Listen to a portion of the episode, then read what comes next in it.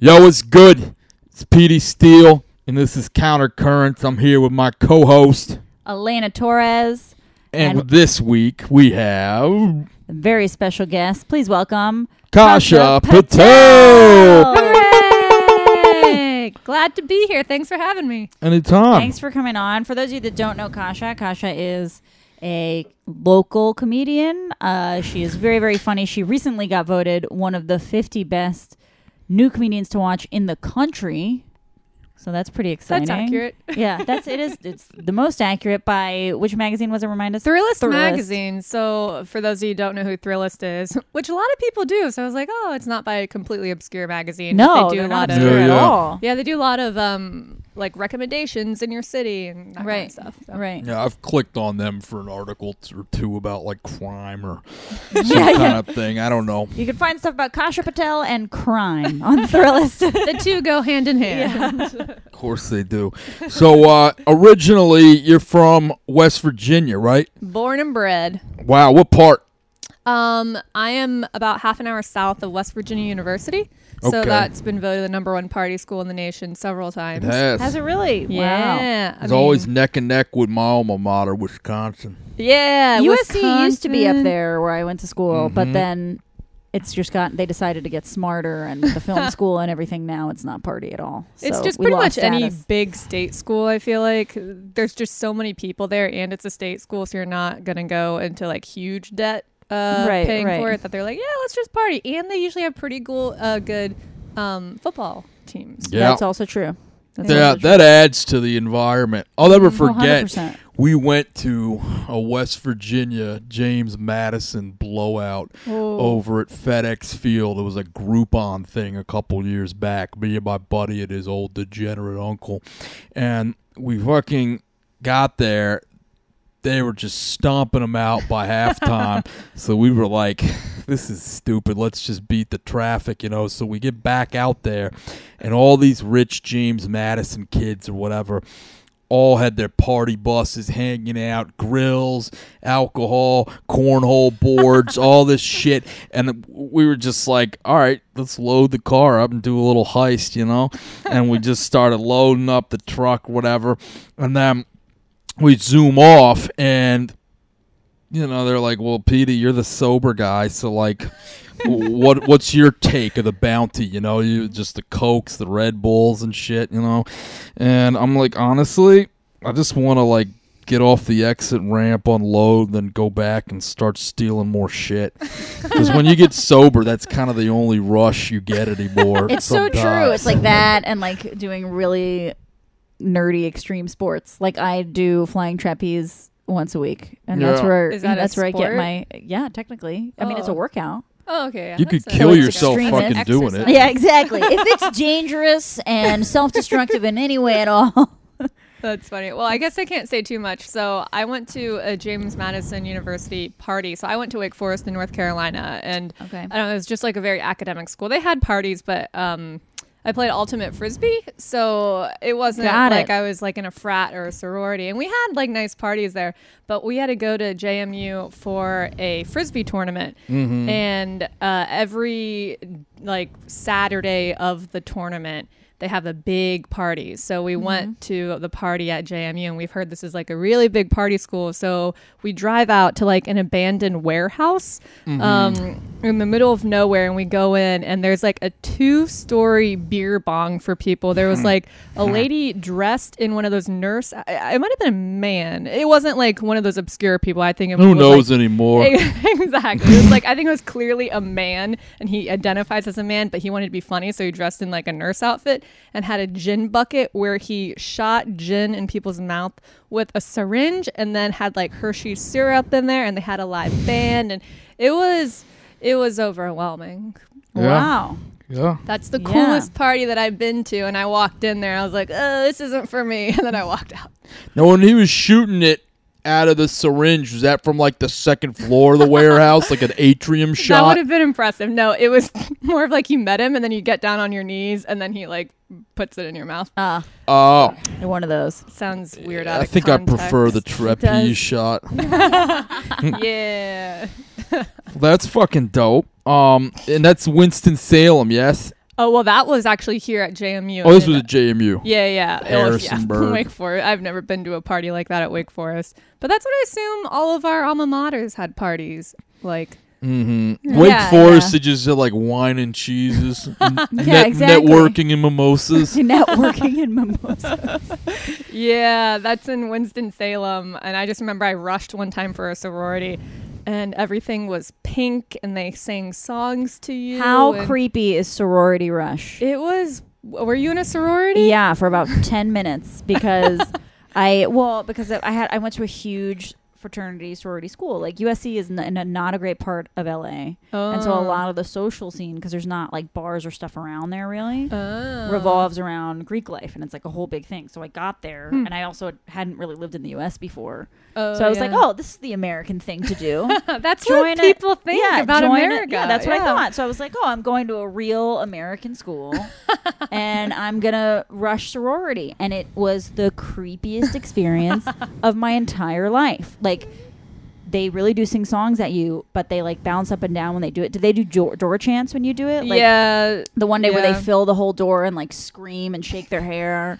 it's so crazy. it was. and you have these five minute conversations with girls. Oh and yeah, it, and they're like grading you on everything you Absolutely, say and, what you wear. And Yeah. yeah. If it's like off white instead of a white dress and they requested white, like you might not get an invitation back. no, hundred percent. I did not yeah. do well in the sorority. Pro- I got rejected by like by a lot of the sororities, and at But you USC this was like one. a very big deal. Did I they found do one. the thing with the? Uh, it wasn't necessarily one of the good ones though, so I was like, well, I guess I should probably not do this. And so I, I defected after like two months because then I found out you have to like pay extra per party. Yeah, it's like it's so much money, and I was like, I don't need to pay for yeah, friends. that's exactly paying for friends. Yeah. Well, I mean, I did pay for friends and joined a fraternity, but it was definitely Really? like subsidized friends because it fraternities was are a lot. cheap. Yeah, and fraternities are a lot cooler than sor- like so- fraternities were always so much more fun than sororities. Yeah, I mean, men are just you know, no, I'm just fucking around. It's um, interesting because I could see you now that you say it, you being in a fraternity, but also I don't know. I just think of like Petey Steele being too cool to be in a fraternity. you would think, well, right? That was my fraternity. It was a lot of guys that were all too cool to be in a fraternity, but we all clicked Such together. So- a fraternity yes.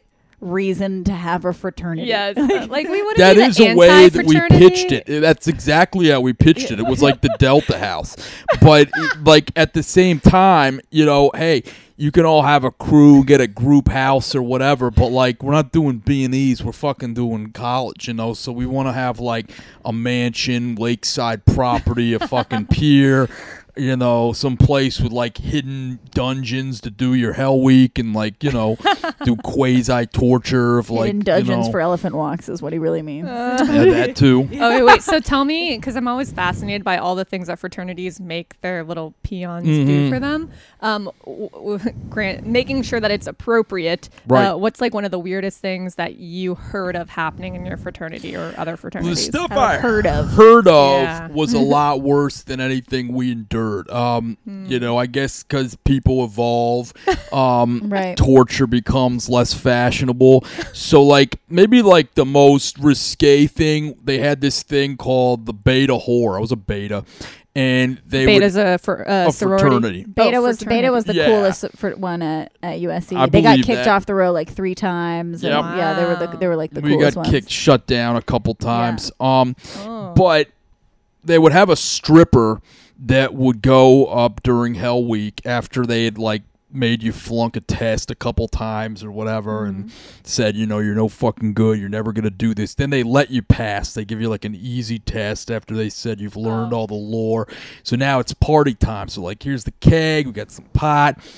Go upstairs. I want you to take this prophylactic with you. You know, we got a surprise for you. And then there's some stripper they've hired to like come and like try to seduce you and strip you down. And then, you know, it's to kind of see what the pledge is going to do. But by the time the pledge is either going to engage or do whatever, the lights come on and there's like the whole frat house just sitting there laughing at you with your drawers Oh. down and everything like that. Now, some in this Wow.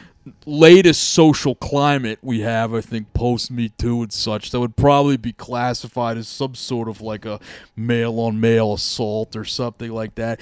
But we all thought it was kind of hilarious. Um, we didn't feel demeaned. And then one year, I even dressed up as the stripper. I wore a wig. What? I borrowed because I had you know pretty big pectorals at the time and stuff. So I borrowed one of my like girlfriend's you know D cup thing you know bras and fucking had it on and everything. And the whole thing was like I would just seduce him. I'd like lie on the couch. There'd be no light except for like candle light or whatever, and I'd be like, "Come here," and stuff, Oh you know. God. And the funniest thing was like a couple of the dudes, the class below mine that were pledging, were just sort of like you know they were either virgins when they came in the house or they were like dudes that weren't going to do that, you know, and then they would walk off and, you know, try to have a moral high horse, like, and I'd be like, it's your loss. And they'd be like, but it's also my gain. And they'd stomp out like there's some kind of like, and then the lights turn on. It's like, yeah, your gain. You didn't just sleep with fucking Petey Steele, you piece of shit, you know? And, um, that was cool. And there was one dude who was from the hood in Milwaukee, this Spanish dude. And I remember he took one look at me, even with the candlelight, was like, "Nah, hell nah, dude, hell nah." you know, he knew it was me. So that was, you know, that was whimsical. Um, whimsical. that, that that that was the type of shit we did. Um, and they would do kind of an inquisition thing where somebody would flip out, or uh, not an inquisition, an interrogation where somebody, an active member, would flip out during Hell Week and cause a scene and storm out, and it would kind of like. You know, because everybody was sleep deprived and fucked up, so it would kind of traumatize them a little bit. And then they'd be like, "We're getting the nationals in to talk about this guy. We're gonna need you upstairs in the dark with pillowcases over your face so you can't see the guys at nationals, and we're gonna like totally, you know, figure out what you know about this person or whatever." and then they Oh. they would, and then it was a way to see if you like snitched on anybody or whatever, things like that. Oh, So it was kind of more intellectual yeah. phase. I and, like that. And your Ah. performance there could determine, you know, how high your bond number was or whatever. Right, or right. Low, but lo- yeah, because the lower the bond number, the more privilege you have in the roles and everything. So like, oh, if didn't know that. by your the time you're like a senior, if you know your bond number's like 1961 and some other guy's 1964, the 1961 guy is gonna have his choice of like having his room in the penthouse or something like Right, that. right, right. Oh. Whereas the 1964 might get like a shitty thing on the second floor or something like that, you know? Right. Huh. So it was sort of like a weird. It's like a weird social experiment. Yeah, Yeah. yeah. I, I- what do you think would happen if you did that to comedians? If you like took them in a separate room and was like, "I'll give you a feature spot for Warner Theater if you tell me everything you know about this person." Do you think Oh, they'd- dude. Uh, they'd be like, uh, I have text messages to prove it, and they would just, yeah, yeah, they'd tell you. I mean, they would tell you everything, and then some. They'd call and be like, Hey, um, can you tell me any extra things I don't know about you? I just want to know because we're friends. They'd lie and then tell them whatever. Don't you think? yeah.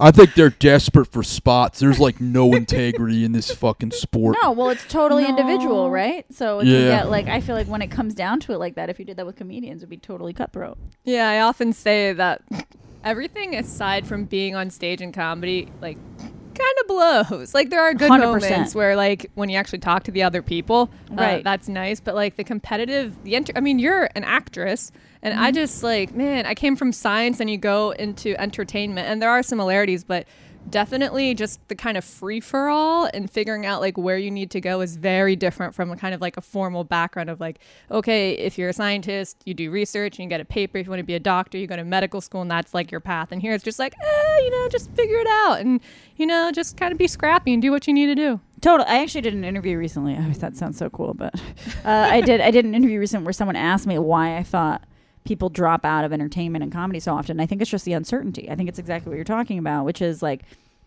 there comes a point in your life where you can't afford to not know sometimes. You know, to not know what the next step is, and it, it, I mean, as a human, I don't. I think there's something really, really unsettling about it. And there's not like if you do this, then this will happen in entertainment. It's so it's such a free for all. One of the things I like about comedy is comedy is much more structured than acting is because acting is really like oh yeah yeah, it's much more of a lottery thing because Hmm. a lot of it depends on if you're right for a part And you can kind of figure out how to act. So if you're connected and your dad's a producer or whatever, like you can kind of figure out how to say lines and stand there, and a director can tell you to feel something in the moment, right?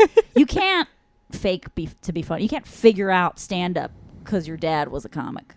That's true. You know, you have to go out. You have to practice every day. Like with acting, you don't. You don't really have to practice. Yeah, but you could also, because your dad or whoever is important or you have the strings, like you could go on stage and not be funny and like Yeah, but if you're not funny, you can't like you can't there's certain state like you can't really blow up without being funny. Whereas I feel like there are plenty of actors that blow up all the time that you're like, really?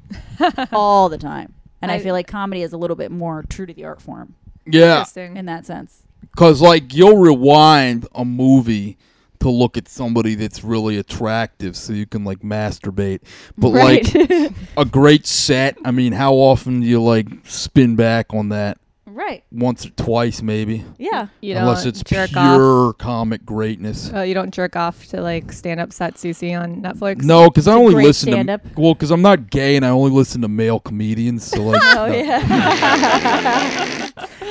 Um, but yeah, no, I mean, like, it, it's a replay value thing. I think with Hollywood that you don't really have as much with comedy. Yeah, comedy like you can't you can't be I feel like there's a lot of sort of celebrities and stuff that want to try stand up and they'll like try it a couple times but they're not going to do well in stand up if you're not funny. Like no, you just can't. Your best networking's on stage. Yeah. Eventually, you're gonna Yeah. network your way up to some big stage and then let down two thousand people. And then what the fuck? Right. That's 100% true. Like Yeah. you just like and acting is networking I think is more important than than your talent. And a lot of people would disagree with that, but I think at the end of the day if you're a great act there's a lot of great actors that never work and there's a lot of people that go to all the right parties and are connected in all the right But isn't it work all the true with hmm. acting too? Because I hear this on some LA podcasts, mostly of comics, but they'll say people will do all these favors and have these casting couch things 100%. for big roles, but then they get used up too. Yeah. And it's like, hey, they're only going to go so far doing that thing because you're not fucking Meryl Streep at the end of the day or, you know, thinking who's like, Yeah. a, you know, Al Yeah. Pacino or something like that. Yeah, but it's I mean, especially I'm sorry to do this, but especially for women, I feel like a lot of it too is even if you are as good as Meryl Streep and keep going, like how often are you getting scripts with roles that A you're right for Mhm. that can put you in a category like that?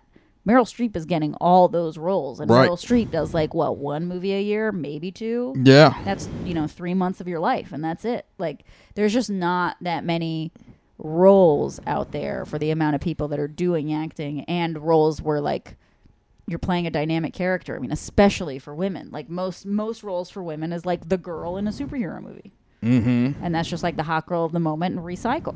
Yeah. And then also, even if you are just that it factor for that moment, I mean, you're talking about Al Pacino and Meryl Streep. Like, they're also an exception. They're like the top, whatever, like 2% of the industry. Absolutely. Right. Whereas, like, if you're kind of a, n- I don't want to say no name, but let's say like a B plus actor or something like that, mm-hmm. you could Right. just do a couple of movies and you'd be pretty set for a long time financially.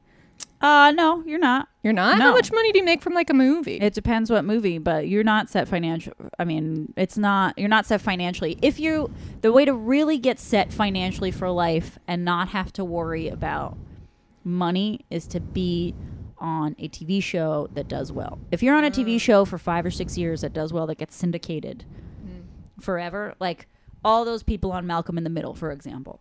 oh, yeah. I know a couple of those people. Like none of them ever have to work again because that show is Oh. syndicated. It's replayed. The more it gets replayed, the more money you make versus a movie that's usually a one-time payout unless you're like Leonardo DiCaprio who takes a percentage of the budget. Oh, interesting. But usually with movies it's a one-time thing. Like I made the the most money I ever made in acting was on the very first show I did where my part was really small, but I lasted it, it was a one season show cuz telenovelas run one season. And it was a really small part, but that show was so popular. Hmm.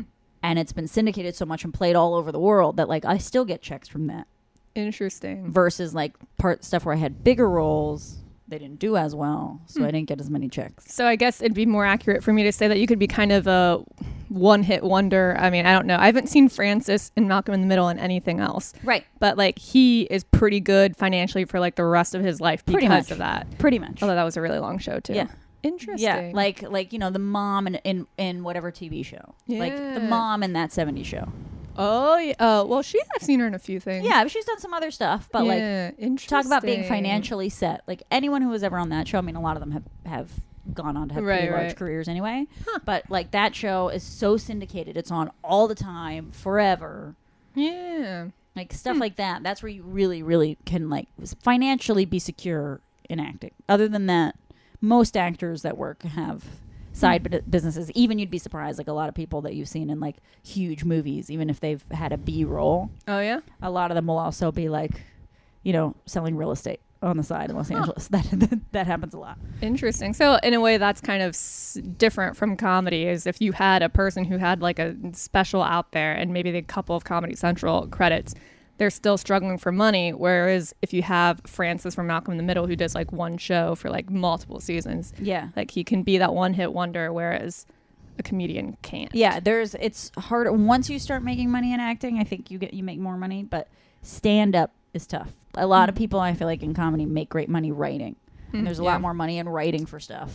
Yeah. Especially like there's not that many people again, there's just not that many people out there that are funny. So if you can write and you're funny, there's just a lot ah. of work there. Yeah. Mm.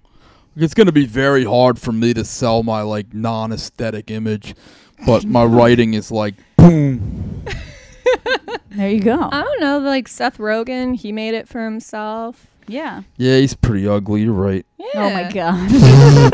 you, you can make it on your looks. Yeah, I think you're right. no, and com- comedy doesn't need look stuff. I gotta stop drinking Coca-Cola at five, but I yeah. have been telling Petey, by the way, I don't know if anybody remembers episode one, but I have been telling Petey to stop drinking. Just try Diet Coke. I mean, they're all terrible for you. I'm drinking. Diet mm-hmm. Coke right now, but just stop drinking full sugar Coca Cola. Still haven't gotten my asshole waxed either. Yeah, yeah. I also told him that he should wax his asshole. Wait, but so I tell everybody that.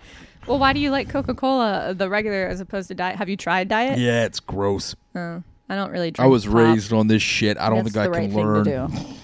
I don't, you know, my feminist roots only go so deep. You know, Right. I've just read too many studies about uh, sugar in these soft drinks, leading being like one of the top causes Mhm. for obesity.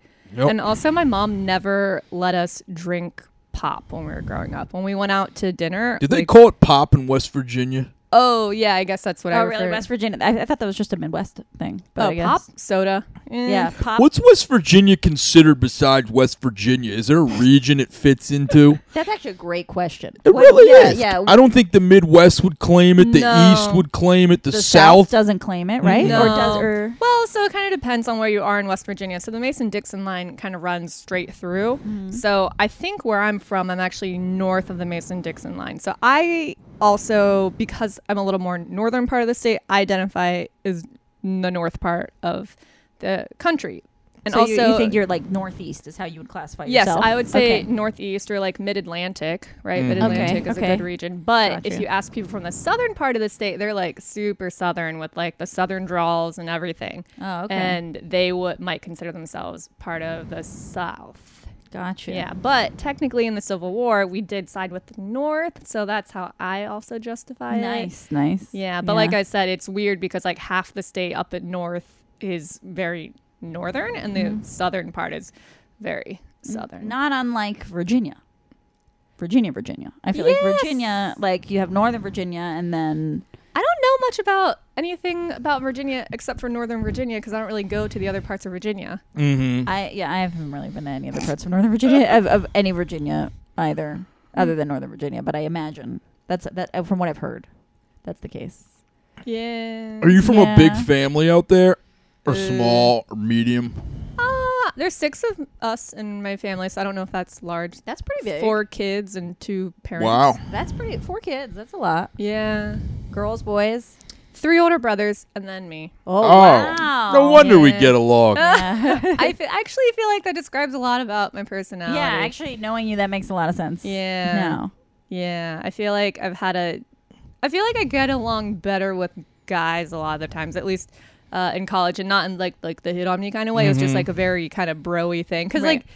I know what guys are into. Like I would talk about having LAN parties playing Warcraft. Right. Right. So I know how to do those things. Whereas like girls are like my friend in college had to teach me how to go shopping because I didn't know. For mean? clothes and shit? Stuff. Well, like I bought stuff, but she taught me fashion. Oh yeah. Yeah. Yeah. Where we'd go to the store and she'd like, okay, Kasha, pick out what you think I would wear and I'll pick out what I think you should wear. And they were just like very different. And then she's like, no, for your body type, you need something. It was just like, You like gave her overalls. She was like, "Fuck this." I think for her, I just picked anything that looks like might have been worn on Little House on the Prairie. But she Mhm. was like very like put together, kind of like Little House on She was dainty. Dainty and like from North Carolina. Right. Right. Yeah. Right. Very- peanut. Yeah. So wait, Kasha. Um, before we were talking a little bit about financial security. You have a day job. this is how. This is how. This is my transition into this question. I was like, are you because I really want to talk about this on the podcast. but you have a day job, but your day job is pretty cool, and and your day job you've managed. What what I one thing I really admire about you is like you make it all part of sort of like this is going to be sound terrible the brand that is Kasha. you take you take sort of your day job and combine it with comedy. so tell everybody what you do. Yeah. Um, so I've been in DC for over five years now, and I've been working at NASA Goddard Space Flight Center in Greenbelt, Maryland. It's not a secret because if you Google me, it shows up there. Um, they've written articles about me too on NASA.gov. So that was kind of nice that they support what I do. Um, and yeah, basically, I write about science research conducted at NASA with NASA data by NASA researchers, um, and it's in the Earth Science Department. So it can be about how bad or how good air quality is in the nation versus the entire world, or landslides, or like a recent hurricane that happened, like when Hurricane Michael happened recently. Um, we got really cool satellite data that showed, oh, yeah, it actually, so Hurricane Michael passed by Mexico Beach in Florida, which is actually where I went to do spring break uh, with Ultimate Frisbee. So that was like kind of crazy. Um, and then on the New York Times front page, they had a picture, a drone picture of like two houses that were still standing. Um, and one of them was the house I used to go to do spring break in. So that was. Wow. Yeah. Crazy. Wow. Yeah, but we got satellite imagery showing how many power lines were actually out. So from Earth or from space, you can actually see all the night lights on Earth. And you could see a mm-hmm. huge difference before Hurricane Michael and then after Hurricane Michael, where it was like, oh, pretty bright, and then just completely. So did the out. hurricane Whoa. fuck up the ultimate frisbee course that you've been like Yeah. playing on? I feel it would make it better, be like extreme ultimate. Yeah, yeah, exactly. Make it more of an obstacle course. You know, anything you have like a weather bane blocking the little Yeah. net holder thing, so it's like you know throwing something the same size with like half the space. It'd be like landing a plane. This is really Yeah. funny uh-uh. because Something. there's no net holders in Ultimate Frisbee. Well, no, no. What's the shit? Because I played it one time, like those big posts, and they have kind of like Yeah, chain link, You're thinking whatever. of Frisbee golf. That's very oh, different okay. from Never Ultimate mind. Never mind. Oh, this is the stuff where you Oh, pass it thinking or of- whatever. I'm, I'm thinking of frisbee golf also, where Everyone it's like a normally course. does froth is what the cool. Froth. Oh, so wait, wait. Froth. Explain to us. we needed another portmanteau. Fucking froth. Yeah. So ultimate frisbee, what I played in college and a little bit here in DC. Um, you have seven people versus another seven on the field, and it's uh, I think it's seventy yards by forty yards. Um, and then you have and it's like a then you have two end zones, one on each side. And it's kind of like football in the respect that you just have to be in the end zone and then you score. That's what it's called. It's called scoring, not a touchdown. Um, I guess it's kind of called. I guess it's a little bit like basketball. Mhm. Well, I guess in basketball, picks are bad, right? Yeah. Well, I mean, they're good defensive Oh, maneuvers. And that when they're moving picks, that's a penalty, though. Oh, okay. So yeah. that. So if you if another player picks someone on the opposite team, that's Mhm. a penalty. Or Okay. uh, well, ultimate frisbee, uh, unless it's like on the ESPN level, Right. um, is self officiated. So it's just up to you to stop and say, "Oh no, like someone picked me," or like a foul if someone hits you. So there's like an honor code. there's an honor code, which is very unique, I think, to ultimate frisbee. Now, do you feel that the people are better at upholding the honor code because they just do it, or are they like less good because they're all a bunch of fucking hippies and can't be trusted? Um, I think at a certain, I think people uphold it pretty well. Because also like other people on your team see they can you can tell like if that was out because you can see where your foot landed. And you can get people who do bad calls repeatedly in a game and that's just like not cool. And mm, i would say on the whole and also like not a lot of people call fouls in that many calls during the game. Like Right. maybe three or four if that and that's like an hour and a half long game or whoever goes up to 15 first um, so i would say the majority i mean it works fine Mm-hmm. yeah So, how did the transition from ultimate frisbee to comedy come about for you? i like how you're like uh, those two cannot exist at the same time well, obviously not. Obviously, I mean, I can't be wrong, right? Or do you? Do, I just feel like it, it's Um, got to conflict, comedy and ultimate frisbee. Or do you still play? Uh, yeah, no, I still play. Um, when I came to DC, that's actually how I met a lot of my friends, um, which is great because like all ultimate fris- uh, frisbee players have certain qualities in that they're like super chill. um, Yeah, sounds about right. yeah, and they're Yeah. also pretty competitive, at least here in DC, because we have three professional teams: women's, men's, and then a mixed league. Um, And they all do really well, and like they've won national championships. They get on ESPN every year because we have like our national uh, championship every year. Um, so they at least make it into the playoffs. Um, so yeah, I played on club teams where you go around and you travel and you play other people in the region.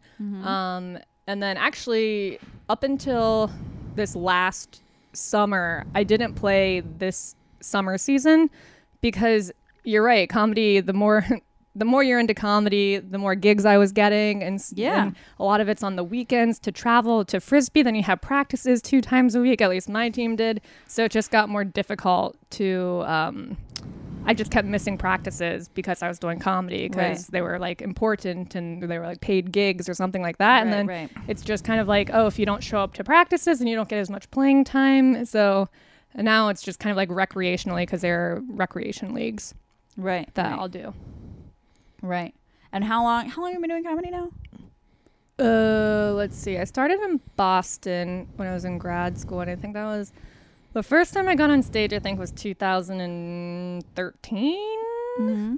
Yeah, that sounds right. And then I started doing it like intensely because I was in grad school, so it's hard to do other things.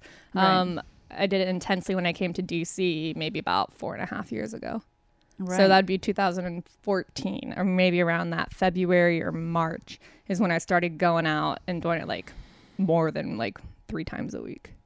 Oh, okay. Is that I always find that interesting, like what people consider doing comedy a lot is. Like I feel like in DC we're particularly I don't know if privilege is the right word, but we all like the scene takes comedy very seriously. So everybody's out doing it like five, six nights a week. Whereas like yeah. in LA I'll talk to people in that scene and they're like lucky if they're going twice a week.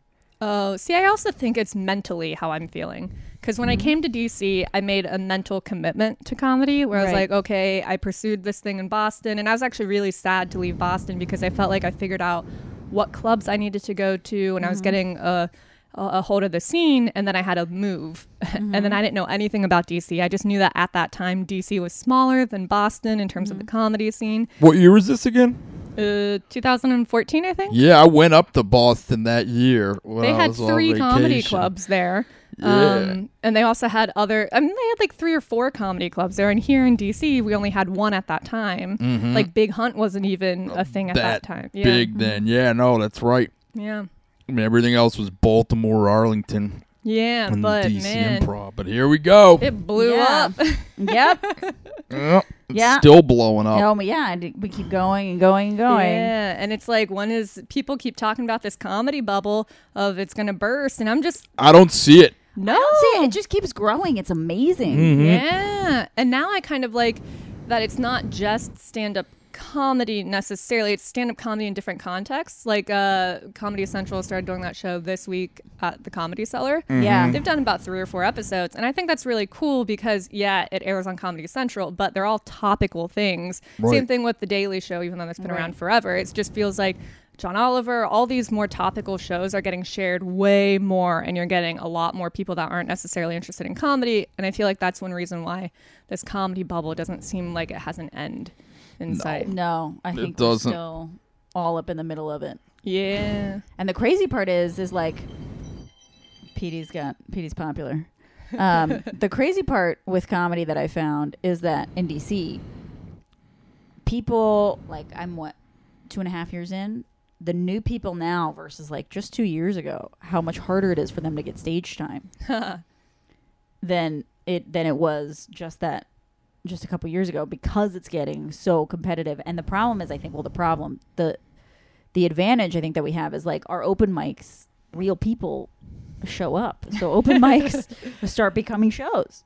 You're right. So that's an interesting perspective because sometimes I get um, a little jealous because the new comics that show up, like, I feel like they can put in a lot of effort and they can get pretty far into where they are for their experience level. Whereas, let's say two years in, when I was in DC, there wasn't that much uh, opportunity as they have now. But you're also correct that I don't know if I was starting here in DC now in you also have to think about all the other things we have going on, but I don't know how to get and I wouldn't know how to get on shows necessarily starting now They have to do you- a ton of bringer spots and stuff like that. yeah, which I did bringer spots, Yeah. like because that's just a thing that you have to do. But I mm-hmm. mean, even now, it's just like okay, you do the bringer spots, but there's still so many other bringers that like it's not Right. like you're special. And like you said, you don't even need bringers to a lot of these shows. No, I mean, I mean, a lot of these venues like Draft House doesn't do bringers. Big Hunt doesn't let you do Yeah. bring. Any show worth its weight doesn't need any fucking bringers. Exactly. Exactly. Yeah. No, those bringers, you think you're going to NY to blow up. You're making Alex Star rich. You know, that's all you're fucking doing. Damn, he said it I'll on the say it. air. I don't give on a the shit. air. Because that's all it is. What do you think? Do you do you think? How do you feel about it? Do you, are you more like fuck these new people now because they have so many options here in DC, or are you more like you think that you got luckier No, starting earlier? because when you you, know. I, you know, there's no perfect time or even great time to start something like comedy because the whole idea of comedy is ridiculous when you think about it. Like you're, you're going into a room packed with people to stand on a stage and go, "I'm funny," you know, look at me, whatever. If you got the balls to do this or the delusion or some combination of both and you get up there and it works, God bless. You will find a way whether you came in with a super competitive class or a shitty class, whether there's more opportunities in your town, whether there's less opportunities. I really think at the end of the day, it's not as relevant as people think it is. Like if you don't have the goods, uh, you know, Bryan Callen said something I thought was pretty accurate. Uh, he said, you know, there's three things where if you ain't bringing the goods, people are gonna know, and that you can't fake them. And it's fighting, sex, and comedy. I, if you're in a room doing any of those things wrong, it's not gonna take long for the other people around you to notice what the fucking deal is. I'm thinking about this, and for fighting, Uh, I mean, I'm sorry, I didn't mean to touch on your sex life or No, anything. no, It, I'm like- actually, I am. They're all the same for her. yeah, is what she's yeah. trying to say. I'm no, I'm all. I'm thinking about the sex part.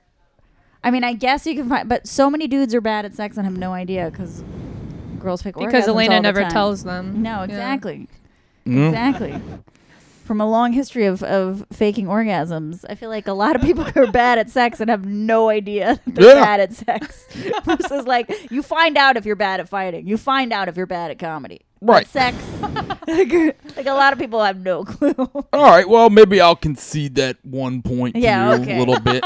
that's, that's the only one there. but you're not going to get many repeat performances after one bad with the same person, maybe, unless you're really Well- Unless they're a rich bad screw too and they just don't know it. Then Uh, it's yeah, all relative. I feel like I mean I feel like there are people out there that that get laid often that you're like how I mean you're terrible. but uh, by the same like, person. they got to be good at something though. Yeah, they might. I mean, yeah, a lot of people. a lot of Oh. people get like you know a lot of people end up in relationships and get married. Like not everybody who's in a long term relationship that has sex is, that that is having sex is good, right? So like that's what I'm saying. Like there, I don't know. Maybe I went on a huge tangent with that. No, no, no. I- This is interesting. I'd like to explore this more. Yeah, yeah. Also, I like how you just like pounced on this. Like you are hoping your husband's listening to this. no, no. Just so he knows because No. you just went He, zero to like he actually 100. asked me to shout him out on the, on the podcast today, so I'm going to shout out my husband Josh. I love you. You're fantastic at sex. I'm not talking about you at all. And I want everyone to know that it's fantastic. Why are you shaking your head no? Right. As we say that. See, see. Uh, this is what Pete was See, talking is- about getting a video component. yeah, to the exactly, fucking- exactly. This is why we needed to set up the Shit. 360 camera. So you can see Elena shaking her head no in all the angles. Yep. Yep. but no, Petey, I think that you have a good point. That it's kind of like whoever said be so good they can't ignore you. That. I mm-hmm. Yeah. mean those who are really invested in it and they're putting their time in, I mean they will rise to the top. So you have a very good perspective that once you kind of go into that, like that dark place of like what's going on here like Yeah. your perspective is what you have to remember to be like nah everything's gonna be fine yeah. yeah, instead of like, what the fuck am I doing this for? Exactly because yeah. that's kind of the cattiness that i think is very prevalent in the entertainment business which Yes. again like i said in the beginning i'm not used to that uh, i'm just not used to that kind of competitive edge where it's not necessarily it's backed by so many things that are subjective yeah. whereas like in science it's kind of like okay you some could argue it's subjective but you have like data behind it or you have logical Right. reasoning and like i don't know it's a very clear path of thinking in my Do you find that comforting to have that in your life? Like at least like at least you've got science that like one thing equals this plus this equals that instead of comedy that's like so fucking crazy. Well, it's funny you say that because I was in science for undergrad and I did research and stuff, but then I laugh now because I took this path where both things you have no idea of how to like get famous or rich because now I'm in writing technically. Right. Um, and again, it's kind of subjective. It's like, okay, is this opening to your article good? Well, you might think it's good, but your editor might not, or Right. people who are reading it might not. So, and even like, how do you become a famous writer? Like, yeah, I mean, J.K. Rowling, like the most, the writer who's made like the most money ever, I think. I don't know. You can fact check it later.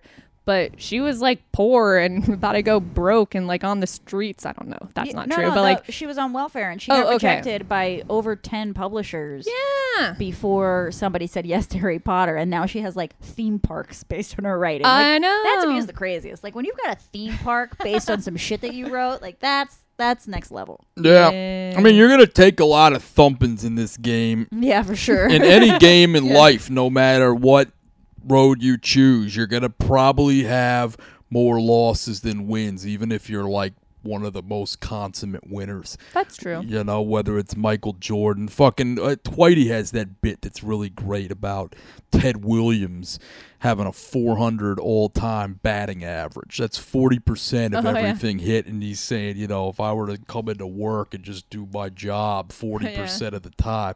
But granted, it's not hitting like a 105 mile per hour projectile with a piece of timber yeah. you know, 400 Yeah. feet into the stands. Yeah. So this is like, you know, an elite thing you've chosen, and for to get really, really, really, really, really good, you're gonna have to screw up. I think a lot of things, um, even if you don't screw up most of them, which is required to actually reach. Right. You bomb that elite. You bomb in secret so you don't bomb in the open. Yeah. Yeah. Yeah, exactly. Yeah, yeah.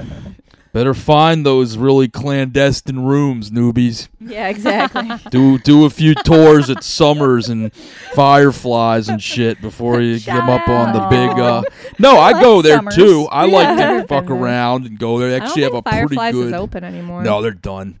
But I mean, oh, like, they are? Yeah, I, didn't know that. They've been done for about a year. Really? Mm-hmm. Wow. Yeah, yeah, closed. R.I.P. R.I.P. But Summers is still there, and they got their nice uh, shrimp and spaghetti with a big garden salad for fifteen Ah. bucks. Yeah, I did a show there recently, like a, like a couple months ago, and that was, you know, it was a good time. Yeah, yeah, I've yeah. never been. Maybe I should. Yeah. No, it's in Virginia. It's far. Yeah. But yeah, you got to do a lot of those things, even as somebody who gets like club work and stuff like that, just because it is a spot. It if you got something new you want to Yeah. screw around with, Mm-hmm. you know, you're not gonna try it up here the first time. Definitely not. And that's why I feel like it must be hard for really famous people because you go to a place and you're just trying to go to like a clandestine place or just some crappy open mic and it's like, oh my gosh, you're so and so, and it's like they're gonna laugh at anything you say. Exactly. Exactly. I worry about that a lot. Like, because, you know, I know that I'm on that path.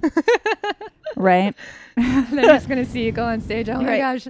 No, but like, if people like you too much, they laugh at all your shit no matter what. And you don't know if you're not funny anymore. yeah. I wonder what level do you have to have that happen to you though?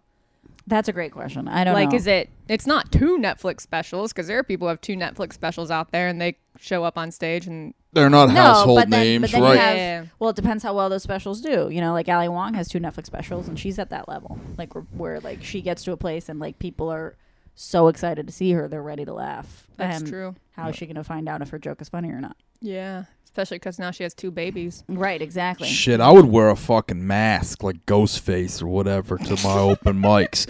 And then people will think it's a stupid gimmick, so they would probably think of this guy's probably not going to be that funny.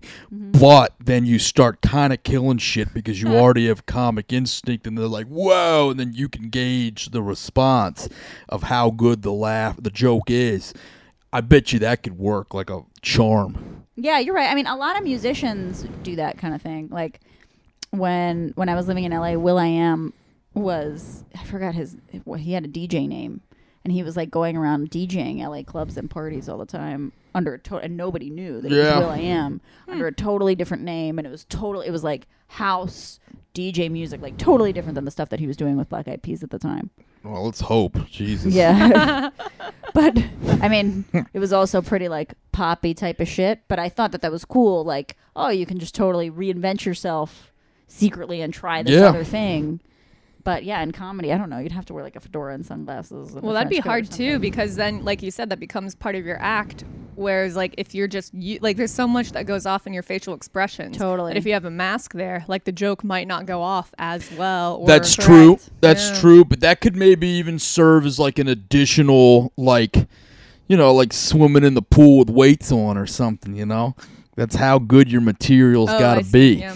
You fucking can't just fire off anything without a certain expression. It's it's harder to oversell a joke that may not be that good. Yeah, Yeah. totally. I don't know. I would do it. I'd get, you know, the way I got like all these different baseball caps, I'd Oh, probably yeah. get like 15 different masks or something, you know, Ah. tailored in different cool. colors Yeah. and all that. yeah we didn't talk about today's hat what i don't know what it is. Oh, that's the Hartford Whalers. They're a team that's been defunct as of 1996. hartford connecticut Hartford, Connecticut. oh. Yeah, they were a big favorite in New England of hockey, and oh they're hockey they got bought by, I believe it's the Colorado Avalanche, and they're that now. huh. Um, but yeah, they they're they still have this. Uh, when I was up in Boston doing comedy, that's when I went and bought it. oh They don't really sell them down here that much, but I like that. It's actually a really cool logo. Yeah, right. Yeah. W with the whale With the fins. whale. yeah which kind of looks like a big whale with uh, with a big chest Yeah. Mhm. Yeah, that's a very cool logo. yeah. Indeed. So, Kasha, what do you got coming up? That's a good question. So it's Thanksgiving. Happy Thanksgiving, everyone. Yeah. Um, I will actually be at State Theater on December 14th. Okay. That's a great show. That's so much fun. That's So the that's a best Friday acoustics in the DMV. Yeah. Yeah. Yeah. So that's like the thing I know for right now. There's other stuff that's not confirmed. But Mhm. oh, I should I could also say this. Um, I'm actually going to give a, a TEDx talk at the end of this month, um, next Friday, which would be November 30th. Um, so that will be interesting. I'm preparing my talk right now, and it involves me listening to a lot of my stand-up comedy recordings to figure out yeah, to figure out some kind of trend in what worked and what didn't. Right. Mm. And it's like literally 500 recordings and like we have like different columns of like how long is the joke? How big? How many seconds of laughter was it after that? And then just an impact ratio of the entire set, where it's like you compare the amount of seconds um, that people weren't laughing to the amount of seconds that people were laughing, Mhm. and that's the ratio. So it's a percent, or I mean, just a number, I guess. But yeah, it it will be interesting to see what I find out. Yeah, you're getting into the science of comedy. Interesting. Yeah. That's yeah. killer. Cool. Yeah. Bam, bam. Yeah. Where can people get at you? Yeah, um, you can have my Twitter, Kasha Patel. You can have my Facebook, which is Kasha Patel. You can have my Instagram, which is Kasha Blanca. And you can have my Frankly, my dear, I don't give a damn what it is. Zing. And then I also have uh, my website, kashapatel.com. And on all those things, I tweet out my articles that I write for NASA, which has really cool satellite imagery that I'm starting to process. So you'll get to see like fires from space, and then also my upcoming comedy stuff, and I don't know, sometimes random funny things that happen. Right. Nice. Yeah. Nice. cool. Uh, you guys can find me at Elena Blondita on Instagram and Elena Torres on everything else. Um, yeah, I have a show on December 6th in Baltimore. Um, I'll tell you guys later where it is because I forget right now. but it's an all women show and it's going to be awesome. and that's a Thursday. That's a Thursday. Yeah. Thursday, December 6th. Yeah. Yeah. That's tight. Uh, December 3rd, I will be the shuffler at the DC Capitol Laughs Comedy Yay. Shuffler. Maybe I'll come by. Yeah, Yeah. that'll be fun. I'll be good. I'll help you with the TED Talk. well, have been given by then. Oh. Yeah. Um, and additionally, you know, I'll be doing stuff all the time around here. I got some things kind of in the canister, so keep your ears tuned for Ooh. future episodes. I can't really speak on this now. Um, here at the Draft House.